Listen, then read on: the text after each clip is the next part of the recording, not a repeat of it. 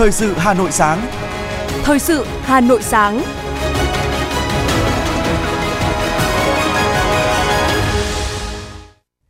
Kính chào quý vị và các bạn. Bây giờ là chương trình thời sự của Đài Phát thanh Truyền hình Hà Nội. Chương trình sáng nay có những nội dung chính sau đây. Thủ tướng Phạm Minh Chính dự phiên họp hẹp với lãnh đạo các nước ASEAN. Hà Nội khởi công 4 khu công nghiệp công nghệ cao trên địa bàn huyện Đông Anh, Hà Nội. Phê chuẩn khởi tố đối tượng phi giao làm vỡ kính ô tô giữa phố Hà Nội. Cẩn trọng sập bẫy lừa lắp ráp bút bi, trải nghiệm làm bác sĩ nhí. Phần tin thế giới có những sự kiện nổi bật. Ước tính mới nhất về con số thương vong trong cuộc xung đột Nga-Ukraine. Trung Quốc công bố dữ liệu nghiên cứu về sao hỏa, mặt trăng. Sau đây là nội dung chi tiết. Thưa quý vị, tiếp tục chương trình làm việc của Hội nghị cấp cao ASEAN lần thứ 43, chiều ngày 5 tháng 9 tại Trung tâm Hội nghị Jakarta, Thủ tướng Chính phủ Phạm Minh Chính cùng lãnh đạo các nước ASEAN dự phiên họp hẹp trao đổi về các vấn đề quốc tế và khu vực. Phát biểu tại phiên họp, Thủ tướng Chính phủ Phạm Minh Chính chia sẻ ý kiến của các nước về những biến động phức tạp đa chiều trong môi trường quốc tế hiện nay. Trong đó, một trong những tác nhân chủ yếu là cạnh tranh chiến lược gay gắt giữa các nước lớn, kéo theo các nước phải đứng trước những lựa chọn chiến lược hết sức khó khăn. Trước vòng xoáy của cạnh tranh gai gắt giữa các nước lớn, Thủ tướng nhấn mạnh để ASEAN giữ vững vai trò trung tâm, câu trả lời duy nhất là phát huy sức mạnh tự thân, củng cố đoàn kết nội khối để khẳng định giá trị chiến lược của mình. Các nước ASEAN cần nêu cao tinh thần độc lập, tự cường, thượng tôn pháp luật và kiên định với các nguyên tắc cơ bản và chuẩn mực ứng xử của ASEAN. Thủ tướng cũng nhấn mạnh rằng, ở giữa tâm điểm cạnh tranh, ASEAN cần giữ vững cân bằng chiến lược với các nước lớn. ASEAN phải thực hiện và thực sự trở thành một cầu nối tin cậy với năng lực điều hòa và cân bằng các mối quan hệ và lợi ích, kiên định mục tiêu xây dựng cấu trúc khu vực mở rộng, minh bạch, bao trùm và quan trọng nhất là thống nhất giữ vững lập trường, nguyên tắc của mình trong các vấn đề có liên quan trực tiếp đến môi trường an ninh, phát triển của khu vực. Trao đổi về các vấn đề quốc tế, khu vực, Thủ tướng Chính phủ Phạm Minh Chính nhấn mạnh ASEAN cần nỗ lực tăng cường đoàn kết, duy trì và củng cố lập trường chung về Biển Đông. Thủ tướng khẳng định đây vừa là lợi ích, vừa là trách nhiệm chung của mọi quốc gia thành viên. ASEAN cần đề nghị các đối tác tôn trọng lập trường này khi hoạt động tại Biển Đông, nhất là các nguyên tắc như tự kiềm chế, xử lý hòa bình các tranh chấp, tôn trọng luật pháp quốc tế và Công ước Liên Hợp Quốc tế về luật biển năm 1982, đồng thời kiên trì thực hiện đầy đủ và hiệu quả tuyên bố của các bên về ứng xử ở Biển Đông – nỗ lực xây dựng bộ quy tắc ứng xử ở Biển Đông thực chất, hiệu quả, phù hợp luật pháp quốc tế và Công ước Liên Hợp Quốc về luật biển 1982. Chia sẻ về tình hình Myanmar, Thủ tướng nhận định nỗ lực của ASEAN và các quốc gia thành viên gần đây nhận được tín hiệu tích cực từ các bên tại Myanmar. Theo đó, Thủ tướng bày tỏ ủng hộ tăng cường chủ động tiếp xúc hơn nữa để khuyến khích các bên đối thoại hòa bình, xây dựng lòng tin, tăng cường hiểu biết chung, hướng tới sớm đạt được giải pháp toàn diện, bền vững cho vấn đề Myanmar. Thủ tướng tướng ủng hộ nước Chủ tịch Indonesia và đặc phái viên của Chủ tịch về Myanmar phát huy vai trò dẫn dắt ASEAN thực hiện nhiệm vụ này trên cơ sở đồng thuận 5 điểm của lãnh đạo ASEAN. Thủ tướng Chính phủ Phạm Minh Chính khẳng định Việt Nam sẽ phối hợp chặt chẽ với Lào, Chủ tịch ASEAN 2024, tiếp tục đẩy mạnh các mục tiêu của hợp tác ASEAN. Tại hội nghị, Thủ tướng cùng lãnh đạo các nước ASEAN nhất trí tán thành việc Philippines đảm nhiệm vai trò Chủ tịch ASEAN 2026. Sáng nay, trong khuôn khổ hội nghị cấp cao ASEAN lần thứ 43 và các hội nghị có liên quan, Thủ tướng Chính phủ Phạm Minh Chính cùng lãnh đạo các nước tham dự hội nghị cấp cao ASEAN Cộng 1 với Trung Quốc, Hàn Quốc và Nhật Bản. Thưa quý vị, những sự kiện nổi bật diễn ra trên địa bàn thành phố sẽ tiếp nối chương trình. Vào ngày hôm qua, đồng chí Đinh Tiến Dũng, Ủy viên Bộ Chính trị, Bí thư Thành ủy Hà Nội đã dự lễ khởi công và thực hiện nghi thức động thổ xây dựng hạ tầng kỹ thuật 4 cụm công nghiệp trên địa bàn huyện Đông Anh, Hà Nội. Phát biểu chỉ đạo tại lễ khởi công, Phó Chủ tịch Ủy ban nhân dân thành phố Hà Nội Nguyễn Mạnh Quyền đề nghị chủ đầu tư các cụm công nghiệp huy động nguồn lực, nhanh chóng hoàn thành đầu tư xây dựng hạ tầng kỹ thuật các cụm công nghiệp, thu hút nhà đầu tư thứ phát vào sản xuất, kinh doanh để phát huy tối đa hiệu quả của dự án, đóng góp vào sự phát triển kinh tế xã hội của huyện Đông Anh nói riêng và thành phố Hà Nội nói chung. Để đảm bảo tiến độ xây dựng hạ tầng các cụm công nghiệp nêu trên, Phó Chủ tịch Ủy ban nhân dân thành phố Hà Nội Nguyễn Mạnh Quyền chỉ đạo huyện Đông Anh cùng các sở ban ngành liên quan tạo điều kiện thuận lợi nhất cho chủ đầu tư trong quá trình triển khai thực hiện dự án. Đại diện chủ đầu tư 4 cụm công nghiệp cho biết sẽ phấn đấu hoàn thành xây dựng hạ tầng sau quý 1 năm 2024. Cùng ngày, Phó Chủ tịch Ủy ban nhân dân thành phố Hà Nội Vũ Thu Hà và đoàn công tác của thành phố đã có buổi làm việc với lãnh đạo huyện Phú Xuyên về công tác giáo dục và đào tạo, đánh giá ngành giáo dục huyện Phú Xuyên còn nhiều khó khăn. Phó Chủ tịch Ủy ban nhân dân thành phố Vũ Thu Hà cho rằng bên cạnh sự chỉ đạo quan tâm của thành phố, của các sở ngành cần có sự quyết tâm của địa phương và sự cố gắng của từng nhà trường. Đồng thời, huyện cũng cần tiếp tục đổi mới sáng tạo, tăng cường huy động nguồn lực và quyết liệt hơn trong tham mưu báo cáo thành phố. Phó Chủ tịch Ủy ban nhân dân thành phố Vũ Thu Hà đề nghị huyện Phú Xuyên ra soát lại tổng thể nguồn kinh phí đầu tư đến năm 2025 đối với ngành giáo dục, tham mưu đề xuất với thành phố những vấn đề liên quan theo thứ tự ưu tiên, trong đó có cân đổi kinh phí đầu tư cho các trường theo nghị quyết 02 và các trường ngoài nội dung nghị quyết này. Thưa quý vị và các bạn, để nâng cao chất lượng dạy và học trong năm học 2023-2024, huyện Trương Mỹ cũng đã tập trung đầu tư cải tạo, xây mới các trường của ba cấp học từ mầm non cho đến trung học cơ sở. Với trường lớp khang trang, thiết bị dạy học đầy đủ, học sinh vừa được giảng dạy về lý thuyết và có lớp thực hành để nắm vững kiến thức được giảng trên lớp với mục tiêu lấy học sinh làm trung tâm.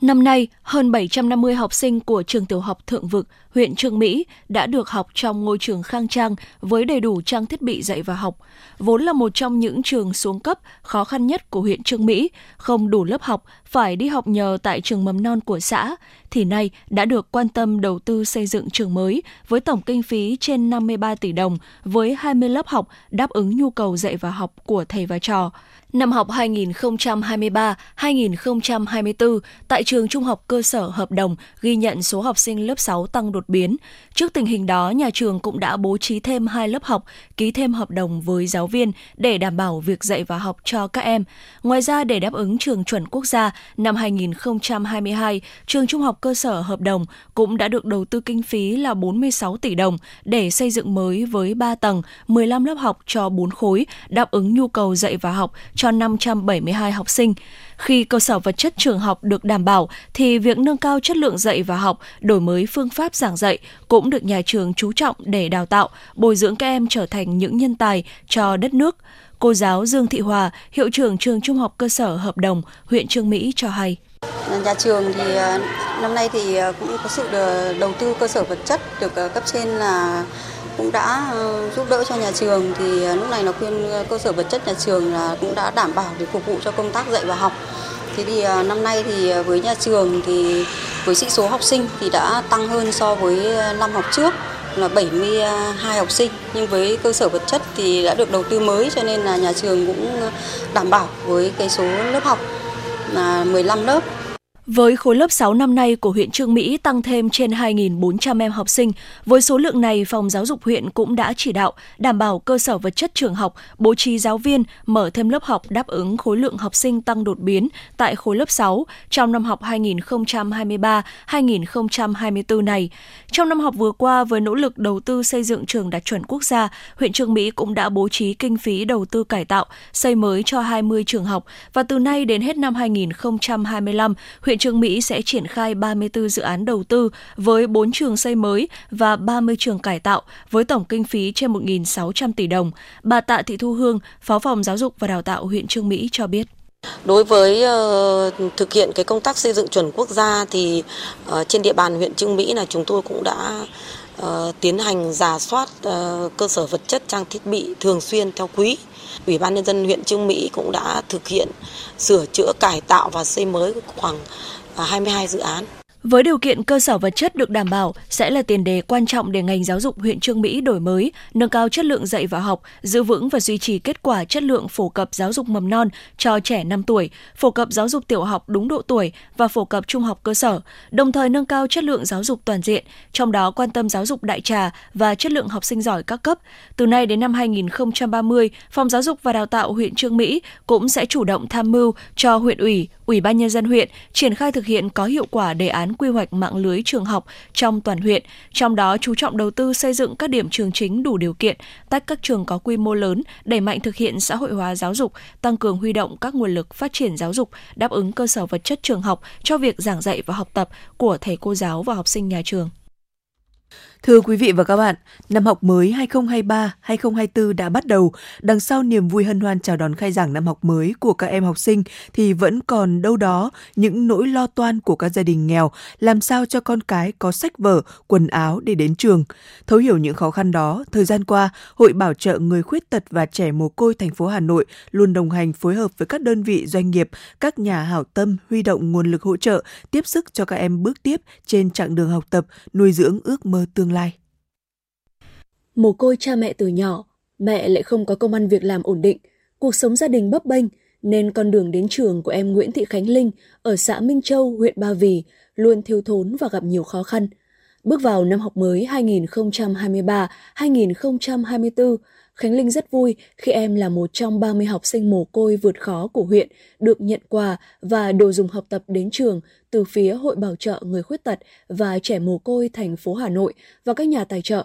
Với em, những món quà nhận được đã mang thật nhiều ý nghĩa, động viên em cố gắng vươn lên trong học tập. Em Nguyễn Thị Khánh Linh, xã Minh Châu, huyện Ba Vì chia sẻ. Con mồ cô cha từ nhỏ, nhà con khó khăn.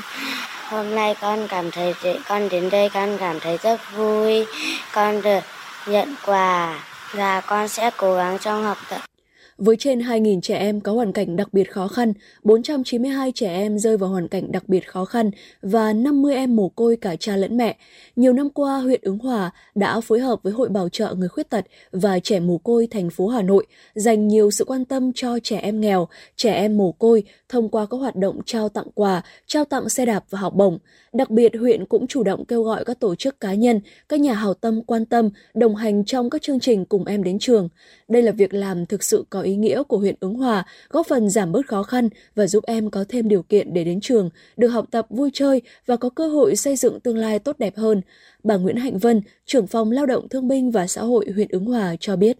Nhân cái dịp mà chuẩn bị vào năm học mới để động viên kịp thời cho các em vào năm học mới thì à, Phòng Lao động Thương binh Xã hội cũng phối hợp với cả Hội Bảo trợ để à, tặng các cái xuất quà động viên cho các em có hoàn cảnh đặc biệt khó khăn và trẻ em mồ côi trên địa bàn của huyện.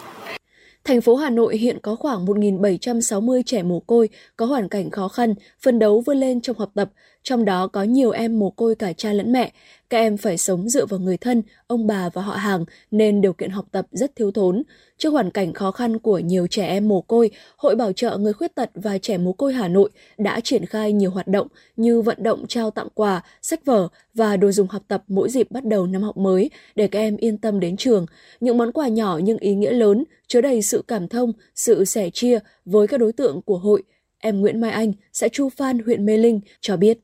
Em cảm thấy rất vui và xúc động khi được các đơn vị tổ chức tặng quà và em hứa từ sau này sẽ cố gắng chăm học thật tốt, đạt học danh đạt danh hiệu học sinh giỏi và cảm ơn tất cả các tổ chức đã giúp đỡ em trong những cái phần quà. Những năm qua, chương trình tặng xe đạp, trao học bổng và các suất quà cho học sinh nghèo, trẻ mồ côi đã trở thành hoạt động thường niên của Hội Bảo trợ Người Khuyết tật và trẻ mồ côi. Mỗi năm, hội đã trao tặng hàng trăm xe đạp, suất học bổng đến các em học sinh mồ côi khó khăn đang còn gặp nhiều thiếu thốn bất hạnh trong cuộc sống, giúp các em có phương tiện và trợ giúp một phần lo toan vào dịp năm học mới. Cùng với các cơ quan đơn vị, hội, đoàn thể khác, các chương trình của hội đã góp phần nâng bước, khích lệ tinh thần vượt khó, vun đắp ước mơ cấp sách đến trường của trẻ em nghèo. Ông Phan Tiến Bình, Chủ tịch Hội Bảo trợ Người Khuyết tật và Trẻ Mồ Côi Hà Nội cho biết. Năm nay, hội sẽ tập trung vào cho các cháu trẻ mồ côi trên địa bàn 30 quận huyện thành phố Hà Nội. Chúng tôi sẽ lựa chọn à, các cháu có một số những cái tiêu chí như hoàn cảnh khó khăn, các cháu đã mồ côi hoặc cha hoặc mẹ nhưng mà hết sức cố gắng phấn đấu vươn lên trong học tập và rèn luyện lao động. Thì chúng tôi sẽ tặng ở trong các cái dịp năm học mới. Việc hỗ trợ giúp đỡ học sinh nghèo nhân dịp đầu năm học mới đã trở thành hoạt động thường niên của Hội Bảo trợ Người Khuyết tật và Trẻ Mồ Côi thành phố Hà Nội nhằm động viên khích lệ phong trào vượt khó học giỏi. Mỗi suất học bổng, mỗi phần quà, tuy giá trị vật chất không lớn nhưng được hỗ trợ kịp thời, đúng thời điểm là một sự động viên khích lệ to lớn đối với các em học sinh mồ côi. Điều này đã góp phần giáo dục học sinh về truyền thống lá lành đùm lá rách tốt đẹp của dân tộc ta, qua đó giúp các em học sinh nghèo có thêm điều kiện đến trường, tiếp thêm nghị lực, ý chí vươn lên trong học tập và cuộc sống.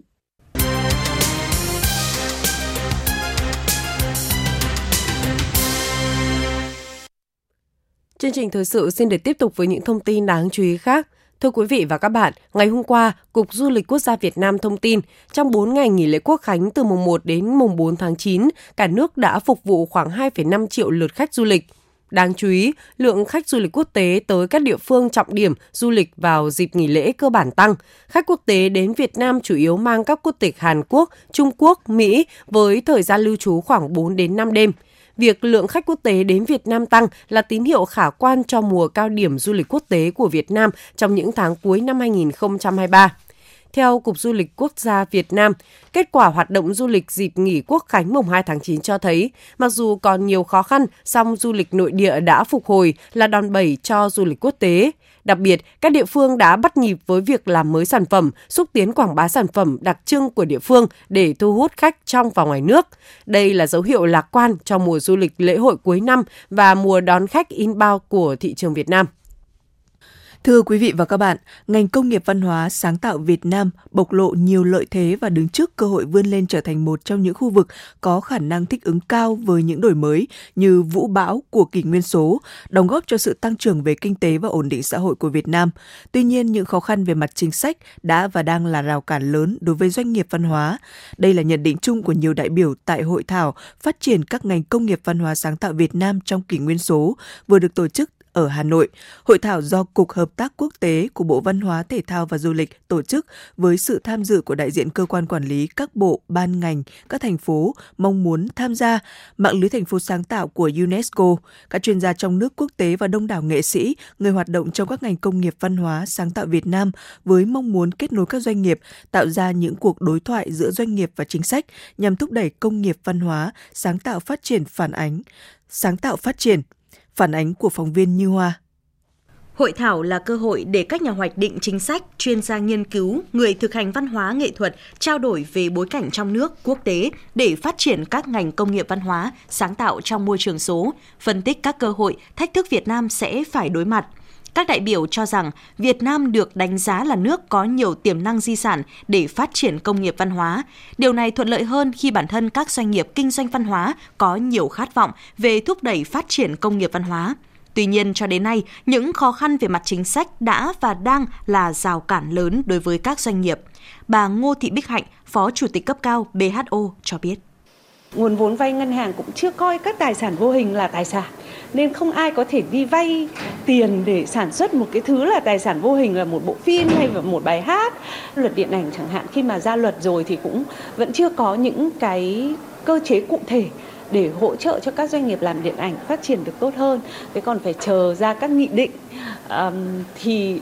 đó là những thứ mà nó rất là mất rất nhiều thời gian và doanh nghiệp thì không thể chờ lâu được như thế. Nên là đẩy mạnh những cái quá trình làm luật, đẩy mạnh những quá trình làm chính sách, làm sao để nó đến được với doanh nghiệp càng sớm càng tốt là một trong những vấn đề mà doanh nghiệp cũng rất là quan tâm.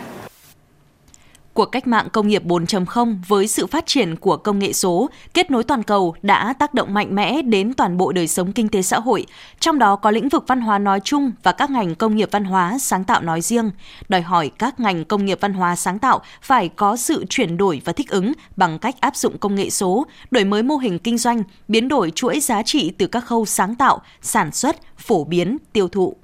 Theo bà Nguyễn Phương Hòa, Cục trưởng Cục Hợp tác Quốc tế, Bộ Văn hóa, Thể thao và Du lịch cho biết, tại Việt Nam, văn hóa được xác định vừa là mục tiêu, vừa là động lực phát triển kinh tế xã hội. Quán triệt tinh thần chỉ đạo đó, Cục Hợp tác Quốc tế, Bộ Văn hóa, Thể thao và Du lịch phối hợp cùng các cơ quan liên quan với sự hỗ trợ của Netflix, tổ chức hội thảo này nhằm tạo diễn đàn để các nhà hoạch định chính sách, các nhà quản lý, chuyên gia nghiên cứu, giới truyền thông và những người thực hành văn hóa nghệ thuật trao đổi về bối cảnh trong nước quốc tế để phát triển các ngành công nghiệp văn hóa sáng tạo trong môi trường số, phân tích các cơ hội, thách thức Việt Nam sẽ phải đối mặt, lắng nghe, chia sẻ kinh nghiệm của một số quốc gia trong khu vực về chính sách phát triển công nghiệp văn hóa sáng tạo và cùng nhau đề xuất các giải pháp để thúc đẩy các ngành công nghiệp văn hóa sáng tạo phát triển trong thời đại số, đáp ứng nhu cầu người làm sáng tạo – của công chúng nói chung và cụ thể hóa lộ trình nhằm đạt được mục tiêu mà chiến lược phát triển văn hóa đặt ra là đến năm 2030, giá trị gia tăng các ngành công nghiệp văn hóa,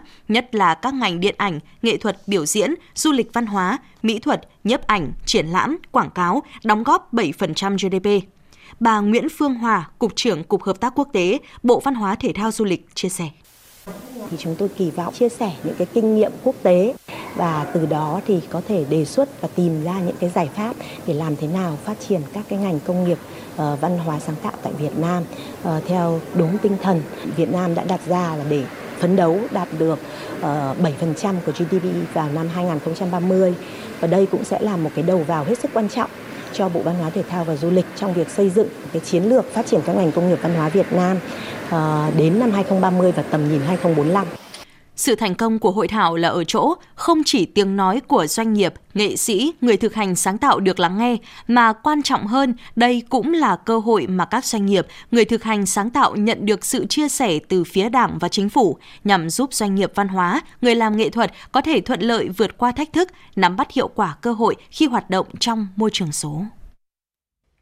Hôm qua, Phòng Cảnh sát Giao thông Công an thành phố Hà Nội đã trao trả tài sản bị mất cho anh Trần Minh Việt, sinh năm 1984 ở phường Liễu Giai, quận Ba Đình, là một chiếc ví, bên trong có nhiều giấy tờ tùy thân, thẻ ATM cùng một số tiền.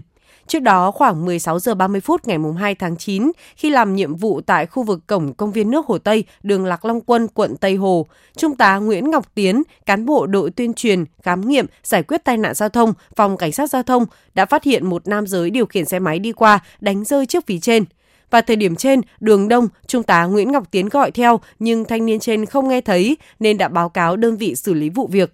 Được sự đồng ý của chỉ huy phòng cảnh sát giao thông, Trung tá Nguyễn Ngọc Tiến đã cùng công an phường Liễu Giai chủ động liên hệ với anh Trần Minh Việt vào tối ngày 2 tháng 9. Nhưng vì anh Việt và gia đình đi nghỉ lễ nên đã hẹn sáng ngày 5 tháng 9 tới làm các thủ tục nhận lại tài sản. Nhận lại chiếc ví, anh Việt cảm ơn và bày tỏ sự xúc động trước tinh thần vì nhân dân phục vụ của lực lượng công an thủ đô.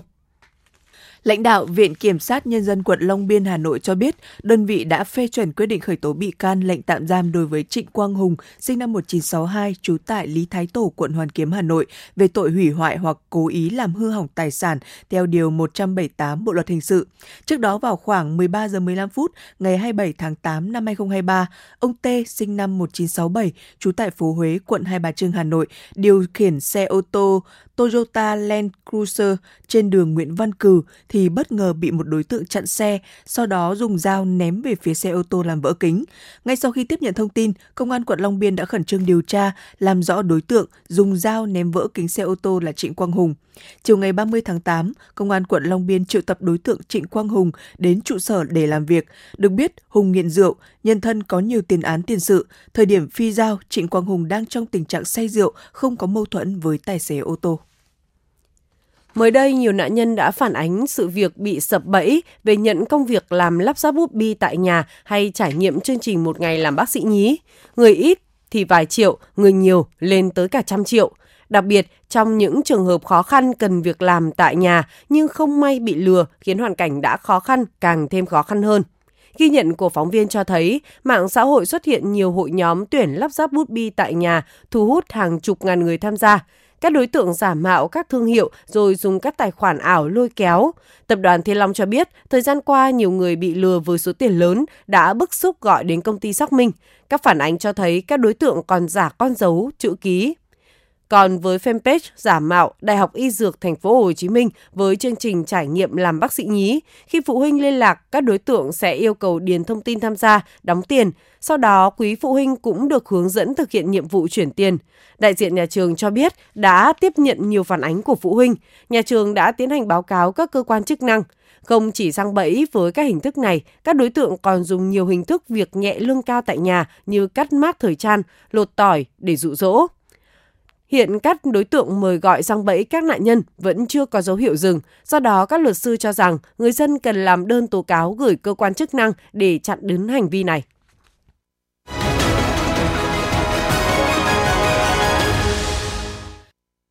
Quý vị và các bạn đang nghe chương trình thời sự của Đài Phát thanh và Truyền hình Hà Nội. Phần tin thế giới sẽ tiếp nối chương trình. Chiều ngày mùng 5 tháng 9, nội các nhiệm kỳ mới của chính phủ Thái Lan đã tuyên thệ nhậm chức trước nhà vua Thái Lan. Đây là một trong những nghi thức quan trọng trước khi chính phủ mới của Thủ tướng Sethar Thavisin bắt đầu điều hành đất nước. Thủ tướng thứ 30 của Thái Lan, ông Sethar Savisin, dẫn đầu 33 thành viên chính phủ thực hiện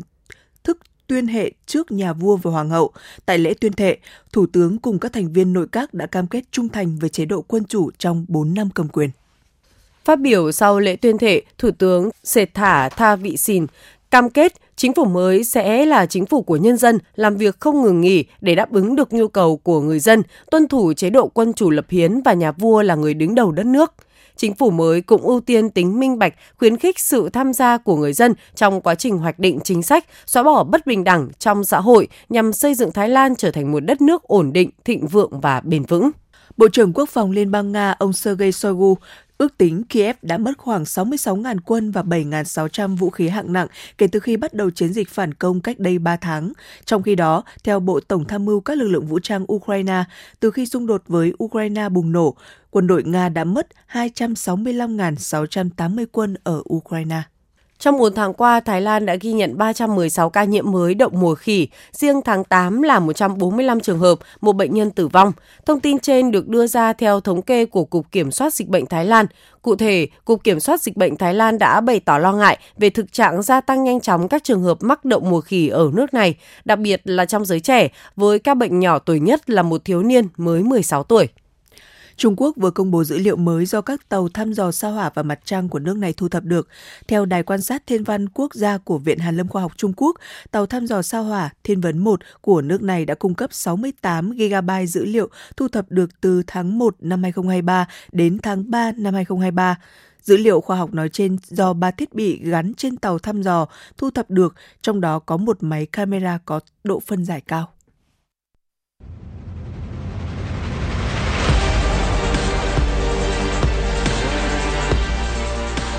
Bản tin thể thao.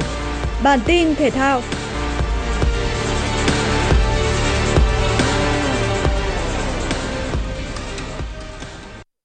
Cựu tuyển thủ U23 Việt Nam, cầu thủ Hữu Dũng đã rời Đông Á Thanh Hóa đến SHB Đà Nẵng. Hữu Dũng sinh năm 1995, cao 1m71. Mùa giải vừa qua, anh khoác áo đương kim vô địch Cúp Quốc gia 2023 Đông Á Thanh Hóa. Trong sự nghiệp của mình, anh từng khoác áo đội tuyển U19, U23 và Việt Nam. Hữu Dũng sẽ khoác áo SHB Đà Nẵng tham dự giải hạng nhất quốc gia V-League 2023-2024. Cùng với đó, Hải Phòng, sau khi chia tay đội trưởng Hải Huy để tiền vệ, đội trưởng này chuyển đến thi đấu cho BKMX Bình Dương với bản hợp đồng có thời hạn 2 năm, đã tìm được người thay thế. Nguyễn Trung Học, cầu thủ của Hồng Lĩnh Hà Tĩnh, sẽ đến Hải Phòng trong ít ngày tới để hoàn tất các thủ tục trước khi tham gia tập luyện cùng với đội bóng mới. Cùng với việc tìm người thay thế Hải Huy, thanh lý hợp đồng và một loạt cầu thủ ít được thi đấu, Hải Phòng cũng đã gia hạn hợp đồng thành công với tiền vệ Biku cho đến năm 2026. Việc giữ lại huấn luyện viên Chu Đình Nghiêm, củng cố lực lượng nhanh chóng, Hải Phòng đặt mục tiêu cải thiện thành tích trong mùa giải 2023-2024. Tại giải góp Omega European Master 2023, trước sự cạnh tranh của hàng loạt những đối thủ rất mạnh như Matt Fitzpatrick và Alexander Bjork, golfer tân binh người Thụy Điển Ludwig Albert đã có màn lội ngược dòng xuất sắc để chạm tay vào danh hiệu đầu tiên trong sự nghiệp của mình tại DP World Tour. Dù mắc bogey ở ngay hố đầu tiên, nhưng golfer ngôi sao 23 tuổi đến từ Thụy Điển vẫn đạt kết quả 64 gậy âm 6 tại vòng chung kết.